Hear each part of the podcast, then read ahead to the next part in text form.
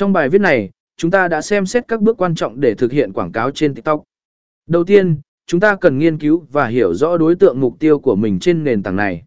Sau đó, chúng ta phải tạo nội dung chất lượng và hấp dẫn, sử dụng đúng định dạng video ngắn và chia sẻ giá trị thực sự cho người xem. Quảng cáo trên TikTok cần phải